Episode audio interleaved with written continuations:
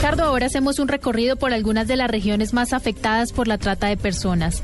Armenia es una de las ciudades de origen, tránsito y destino de personas víctimas de este flagelo. La administración adelanta constantemente acciones para combatirlo y busca sensibilizar a la población y al sector privado para que denuncien cuando conozcan casos de lo que es considerada la esclavitud del siglo XXI. Desde la capital del Quindío nos informa Juan Pablo Díaz. Buenas tardes. Andrea y Patricia podrían ser los nombres de dos mujeres quindianas que recientemente regresaron de Panamá. Allí fueron víctimas de un delito internacional, la trata de personas con fines de explotación sexual. Una experiencia de indignidad fue lo que le contaron a Carolina Marín, quien es la directora de Derechos Humanos de la Gobernación del Quindío. No solo abusadas sexualmente, sino drogadas. Tenemos víctimas que fueron quemadas en su cuerpo con, cigarrillos, que fueron amarradas que tienen todas las secuelas, no solo psicológicas, sino también físicas, del encierro, del hambre, de, los golpes, de todo lo que hicieron con ellas en ese, en, ese sitio donde estuvieron. Aunque en el Quindío son solo cuatro los casos conocidos en el último año, podrían ser muchos más, sumados a los de Caldas, Risaralda y el norte del Valle, dice el capitán Edison Aux, comandante de la SIGIN, de la policía en el departamento. La principal barrera que se ha presentado en este, en este delito eh, para la investigación de este delito es que eh, es un delito eh, em, no imposible judicializar, pero sí muy difícil de judicializar ya que las víctimas no acceden a la denuncia. ¿Por qué? por vergüenza, porque por pudor o simplemente porque las familias aquí en el eje cafetero acolitan esta actividad y ellas son el sustento de esas familias en en el exterior. La trata de personas es un fenómeno que crece porque encuentra sus víctimas en mujeres vulnerables con un perfil definido. Eh, la mujer más vulnerable para esto es una mujer que no tiene muy buenas posibilidades económicas, es una mujer desempleada, es una persona que tiene dificultades en su hogar, la mayoría son madres solteras o de ellos depende una familia o de ellos depende una familia eh, económicamente. Son personas que no encuentran otras opciones. Y esto viene de la mano con lo que estamos viviendo en el, en el tema de desempleo que hay en el eje cafetero precisamente. Y para completar el círculo de delitos, algunas mujeres enviadas al exterior con engaños también son involucradas en procesos de narcotráfico.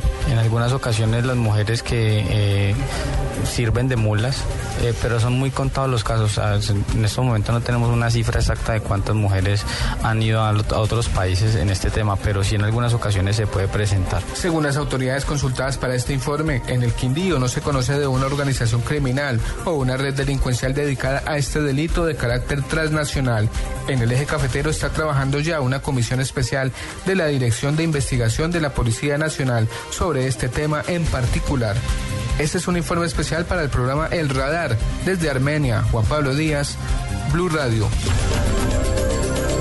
La ciudad de Pereira también ha sido considerada como puente para el envío de personas hacia otros países, entre los que están Chile y Argentina, pero también preocupa que las menores de edad están siendo reclutadas para ejercer la prostitución y los trabajos forzados en el interior del país. Según la ONU, las estadísticas son alarmantes y Risaralda es uno de los departamentos con mayor número de víctimas, al igual que Antioquia, Valle del Cauca, Caldas y Quindío. Desde Pereira, Freddy Gómez nos entrega más detalles. El aeropuerto Matecaña de Pereira, por ser el aeropuerto más grande del eje cafetero, es el punto de partida de la mayoría de estas mujeres que salen del país engañadas por otros hombres y que son contratadas como empleadas de servicio doméstico como mujeres para ejercer la prostitución o simplemente son sometidos a trabajos donde no les pagan. Así lo asegura Jorge Cadavid, un experto en el tema. Hay varias formas de hacerlo. Si realmente contactan a esas personas peluquerías a través de estilistas y les prometen trabajo.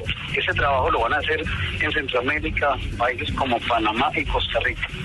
Unas son directamente patrocinadas, inclusive vergonzosamente por los padres, y entonces después de hablar con los padres, con el menor de edad, las llevan en un vuelo charter. Para Europa también las llevan engañadas a veces. En Europa sí se está dando también ese fenómeno que con falsas promesas de trabajo dicen que para cuidar viejitos, pero pueden le hacen un casting a las niñas, insólito, porque no para cuidar viejitos pues no necesita, requiere que le hagan un casting, y también para trabajar en almacenes, en boutiques, y resulta que cuando llegan allá, por ejemplo, se el caso en estos días de, de una niña que se conoció el caso, una denuncia de los padres, que estaba en Madrid, entonces la llevaron con falsas promesas a través de la internet, y una vez que llegaron allá, estas niñas les quitaron el pasaporte y las obligaron a prostituirse. Entonces, afortunadamente se denunció y la Interpol pues, accionó y tuvimos ese conocimiento que era chica aquí de Pereira. Los casos son muchos. Según las últimas estadísticas de la gobernación de Risaralda, de cada 20 hogares en Risaralda, uno ha tenido problemas con un familiar vinculado a la trata de blancas. La mayoría de casos son contactados por internet,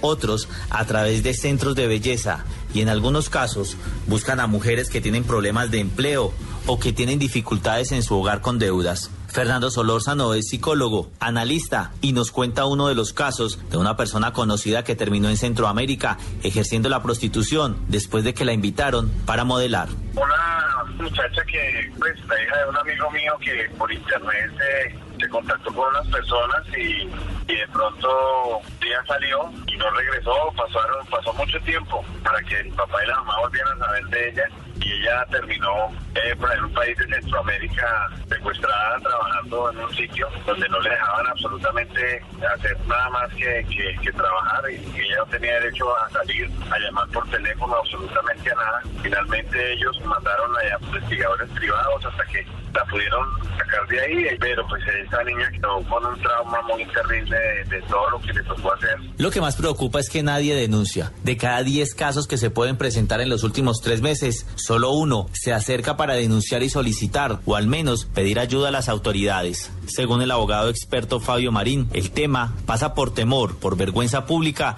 y en muchos casos porque desconocen el apoyo que puede brindar la ley en estos casos. Algunos adultos involucran niños en la mendicidad o en trabajos forzados y no se denuncian porque los niños de por sí son temerosos de los adultos y los adultos que son involucrados no las denuncian por pena o no las denuncian porque de pronto en el instante no creen que están siendo engañadas e inducidas a ser víctimas de un delito tan delicado como es.